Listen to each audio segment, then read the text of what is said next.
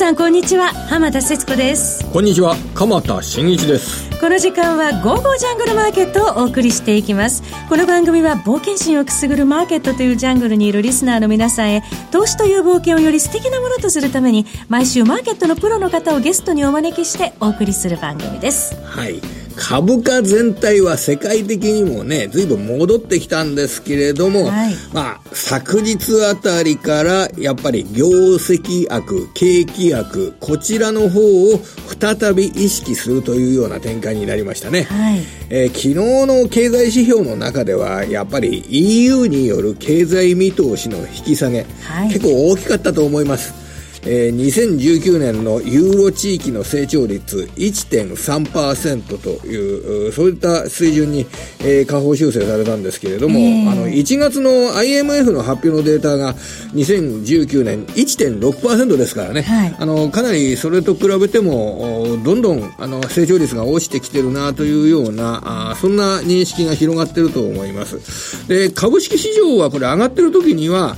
えー、今は落ちてるけれども、うん、その中国国の経済対策ですとか、はい、貿易摩擦問題の進展によっては、やはり在庫調整を受けて、4、6月期から7、9月期、方向性はだんだん企業収益も景気も上向きに変わっていくんじゃないかという観点で、そういう場合は戻るわけなんですけれども、はい、実際足元の企業収益の落ち込みを認識して、まあ、株価があ下がるというような、そういう展開が今足元に出てきているという状況ですね。はい、今日は企業決算国内540社ということで、ね、そうですね、まあ、このあたりも非常に、これからの企業決算がどうなるかということは、えー、高い関心を持って見ていけると思います今日はあの株式関係の、ね、専門家の方にお話を伺えるのですごく楽しみに私もしております。それでは早速進めてまいりましょう。この番組は投資家の位置をすべての人に投資コンテンツ e コマースを運営するゴゴジャンの提供でお送りします。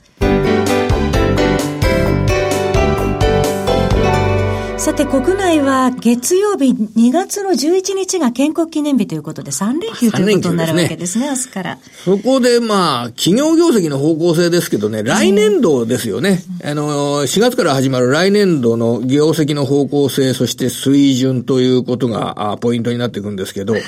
あの、12月本決算企業の新しい年度の見通しというのが、やはり、それを参考にする上で、参考になると思うんですですよ。はい、で、今日、あの、化粧品の資生堂の決算発表をしてるんですけど、はい、どうだろうな、これ、うん。ね、新しい年度の見通しがおよそ11%増益の1200億円って、えー、増益の見通しが出されてるんですよ。2019年12月期。これ3期連続で過去最高益、まあ、あの、ただ、この会社ね、あの、うん、最高益とかの更新でなくちゃ困るんですよ。うん、だって株価の PR で40倍ぐらいになってるんですから、はい、伸びてなかったら、もう不思議な株価になっちゃうわけですよ。えー、ただ、前期もちゃんと35%増益になってるんですけど、うん、1100億円の計画に対して17億円ショートしてるっていうことが、まあ、どんな捉え方がされるかなというのが、3連休明けの株価動向として注目されるかと思います。はい、ただ、配当金は増えてますね。あの、1年前の27.5円、27円50銭が、前期45円になって、今年度はさらに15円増配の60円になる見通しということで、配当金の方向性は増えてるというようなことは日本株として確認されてるんですけどね。はい、えー、結構資生堂はあの中国人の消費動向を考える上でね、あの今の世界情勢を見る上でも重要なポイントになってくるような会社ですんでね、はい、この決算見通し、うん、10.8%の営業利益増益、これが足りないと見られるのか、えー、堅実な内容と見られるのか、非常に、えー、これ週明け以降のポイントになっていくんじゃないかと思いますね。はい。えー、それでは、この後はゲストの方をお招きします。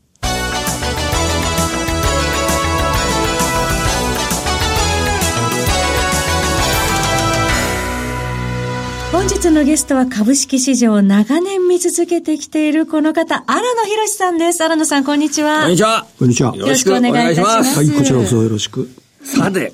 S q の本日、日経平均、結構大きめの下落率になりましたね。まずこの足元の株価動向から、荒野さん、どんな風に見ていらっしゃるのか教えてください。あのちょっと戻ると、まあ、いかにも上昇相場みたいなことを、まあ、おっしゃる市場関係者多いんですけど、はい、今、冷静に考えると、体制、今、調整相場なんですよ。それは何を意味してるかって、例えば、今、1年移動平均、52週移動平均でいいんですけど、下向き。はい、例えば、60日って3ヶ月移動平均も下向きなんです。うん、っていうのは、3ヶ月前の水準より今株価は下ですよってこと。それは基本的にはダウントレンドにいるわけですから。ただ、その体制調整相場の中で、例えば1週間とか1ヶ月っていうタームの短期のトレンドが戻った。はい、その11月、12月25日安値を起点に約1ヶ月ちょっと戻ってきました。はい、それだけの相場ですから、うん、この5日とか20日でこう測る、25日で測るこの流れは1ヶ月サイクルで終わるんですよ。はい、そうすると、12月25日起点に1ヶ月と2週間ぐらいこう戻ってきました。えー、そうすると、テクニカル的にはもういいとこ、うん、もう熟したような感覚なんですよ。短期のサイクルでいけばですね。はい、と、そこへ来て、昨日、おととい、水曜日に5日移動平均がピークを打って、き昨日から5日移動平均が下向きに転じて、うん、終値が昨日5日平均を下回って、今日は20日平均、1ヶ月平均も下回った。と、うん、いうことは、短期の戻りが一巡したっていう、それは証なわけで、そうすると、体制調整の相場の中で短期の戻りをやってたのが、この戻りが一巡したんですから、それは S q であろうと何であろうとも下がるのは自然の流れで、そうすると、今度はこの5日平均が底入れするまでは株は上がりませんと。で、もう一つの観点から言えば、騰落レシオが1月29日実は130%台でピーク打ってるんですね。これまあ20日平均なんですけど。そうすると、これがボトム打つ時が1ヶ月サイクルでの一応の安値の目処ですから、これ少なくとも1ヶ月かかりますと。そうすると、まあ、来週からその2月の末にかけては、タイミング的には調整のタイミングですという流れなんですね。いわゆる調整トレンドというか、まあダウントレンドというか、あの今の株式市場の本来のトレンドにもう回帰するような、そういう段階に来たということです。中長期が下向きなんですから、中長期は要するに基調を表してるわけですね。だから、で、こっちは5日とか20日が戻ってるって、まあある意味で歩調ですよ。うんだから、基調のところでもうぶつかって抑えられちゃった。2万1000超えられません。えー、トピックスも3ヶ月移動平均の手前で止まっちゃった。うん、そうすると、自然な流れです。上値も限られている。2万1000円にね、今週にはもうまた2万飛び900何ぼっていうのが結構あったんですけど、跳ね返、跳ね返されるというような、そういう状況になったわけですね。はいえーそうすると、これから投資家としては、あの、買いで取る投資家、買いを入れようとしている投資家にとってみると、少なくともこの日経平均を取るというような形になった場合、買いで取るにあたっては、相当今ちょっと控えなければいけないというような時期に入ったとことですか？なんですかね、いろんな視点から見て、当然、あ、底値が近いってシグナルいっぱい出てくるわけですよ。うん、例えば、騰落レシオで見てもいいんだし、うん、じゃあ、空売り比率のピークで見てもいいし、えー、RSI っていうその、えー、強弱の指数で見てもいいし、それが揃った時、だから、年に、どうですかね、3回ぐらいはおそらく買いのチャンスが来る。えー、その時を待つしかないんです。だから、今回みたいに、例えば今週の初めぐらいに2万1000円間違いないみたいな話になった時に、買いに行っちゃダメだってことです。なるほど。だから体制、調整相場にいるってことを常に頭のど真ん中に入れて考えないといけないんです。うん次にそうすると買いで取るためには、結構何ヶ月間かの、あの、時間が必要になって、あの、その目処になるのが5日平均移動の、これはボトムアウトという形になるんです。ただその、さっき鎌さんおっしゃったように、年に何回か買うタイミングで言ったら、5日じゃなくて、20日、1ヶ月で見た方がいいの、あの、移動平均線を見た方がいい。それに伴うとラグレシオとかなんかっていうのを見た方がいいです。だから、早ければ3月ぐらいですかね。ああ、なるほど、なるほど。そこら辺で底値で買って、大体何割か上昇したところで売るという。いや、もうインデックスから言ったら1割望んじゃダメですね。あ、そうですか。うん、まあ、1割が限界だとして8%ぐらい上がったら売る。すると、その、そこにちょっとファンダメンタルズなども絡めながら、下値目処、これからの下値目処というふうに考えて、で、上値の戻りで10%なしというような形で考えると、買いで入れる位置というのは、あの、ファンダメンタルズなども踏まえると、1万9000円とかだと、10%の戻りで2万飛び900円。2万、10%いかないというような状況になると、またやっぱり2万円割れ局面などは意識しながら全体の株価は見た方がいいよ、そうですね。だから、去年の12月の時は PBR0.99 倍だったんですよ。だから PBR1 倍っていうのは一つの目安。だから PR でいけば多分11倍。はい、11倍割れぐらい。うんというようなところを見ていくってことですね。はい。今、そうですね。12倍に乗せるのがなんか今難しいような状況に予想 PER でなってきてますよね。で、今日などもすごく企業決算ですとかが、まあ発表されていて、あの、素材株ですとか、あの、三井金属あたりなんかが結構ね、下方修正ですとか、うん、な状況になってるわけですけれども、これで、来年度ですよね。来年度の業績の動向、今の低い PR 水準と合わせて、これやっぱり不安なんでしょうかね、これ、来年。おっしゃるとりです。あの、まあ、決算来週大体終わるんで、うん、その段階で明らかになると思うんですけど、うん、おそらく10、12月の決算前年同期と比較したら、僕、経済的現役だと思うんですね。はい。と、一回現役になると、3四半期は続くんですよ。そうすると10、12から1、3、4、6、あるいは来年の四畜、はい、あごめんなさい、今年の四畜と4四半期ぐらい続く可能性あるんで、あの、終わってみないとわかんないですけど、今年のの3月期も基本的には現役、最終利益でいけば。で、来年の3月期も現役。と、2期連続現役だと、PR なんて論じちゃダメですよ。なるほど。それと今の安い、安いというか、一般的にここまでの PR 水準だと、一般的には12倍割れっていうのは安いというふうな位置づけなどがされますけど、むしろそれは、これから利益が落ちることによって、PR は上昇していくというような、そんな構造を考えた方がいいわけでしょうかね。その通りですね。で、あの、結局投資費用って PBR と PR じゃないですか。うん、で、あの、投投資に変えれば PBR イコール PR、PR かける ROE なんですよ。はい、と、仮に PBR1 倍で、今日本の ROE って9%ちょっとなんですね。一時期10%超えた時、今日経平均ベースではないんですよ。はい、9.1か2なんです。そうすると、1倍で9.1か2の時の ROE って計算できますよね。えー、と11倍ちょっとなんです。えー、と、PBR1 倍、PR11 倍が一応の、まあ、今の段階で弾き出される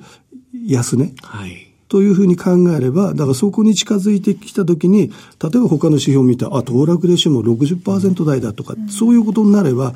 一回そこは買いのチャンスですなるほど。という、まあ、下げすぎの場面まで引きつけないと、まあ、買いで取るっていうのはなかなか難しい局面になってるわけですね。要するに、体制上昇基調なら、押し目買いでいいんですよ。うん、もう下がったら買っとけばいい。はい、今、体制下落基調なんですから。うん、この時に、ダメですよ。押し目買いなんかやっちゃう。はい、基本は戻り売りなんですから。えー、だから、押し目買いじゃなくて、徹底的にそこを見たとき、うん、それ年に2回か3回必ずあるわけですから。体制調整相場ということは、では、去年の10月2日の2万4000円台は今年は見られないということですね。僕はいかないと思いますね。この長期、ちょっと少し長めの株価の動きというような観点で考えると、えー、どんな位置づけで日本の株式市場を見るとよろしいんでしょうかね、これは。グッドクエスチョンですね。はい、はい、要するに、あの、何度も言ってますけど、去年の10月の、えー、20、5日から1年移動平均っていうのは下向きになってるんですよ。1年移動平均線が下向き。下向きはい。1年前の水準を今日経平均が下回ってる。もちろんトピックスもそうですけど。えー、と、こういう流れって、例えば過去10年間見ると、一番長かったのはリーマンショックの前後2年間そうだったんです。あ、そうなんですか。1年移動平均ずっと下向き。えー、そしたら株上がらないですよね。はい。常に1年前下回ってるんですから、やっぱりトレが、トレンドが下落でもかもトレンドが下落だからそういうことになるわけですよね。そうすると、ちょこって戻っては終わっちゃうわけですよ。だから常に戻り売りなんです。はい、で、えー、最近で言えば2016年がそうだった。2016年。はい。で、1月にピークを打って、12月にやっとボトムついた。はい、で、その時は何かあったらトランプラリーで上がったわけです。えー、特別なことが起きたから。えー、と、16年っていうのも実は全般現役だったんです、はい。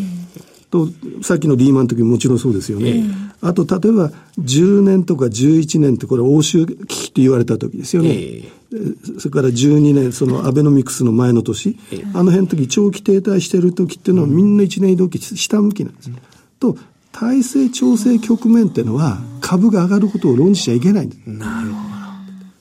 上がるんじゃなくて戻る。うん、その前に下げるから戻る。だから今回12月25日に19,100円台まで終値で下げたから2万800円まで戻った。うん、で、これが一回終わったわけですね。はい、冒頭に申し上げたように、あの、短期の移動平均下向きになったわけですから。そうすると、次のその上げを待つ。だから短期で取りたい人なら、1か月に1回ぐらいずつ必ずサイクルはあるわけですから、そのサイクルを待つ。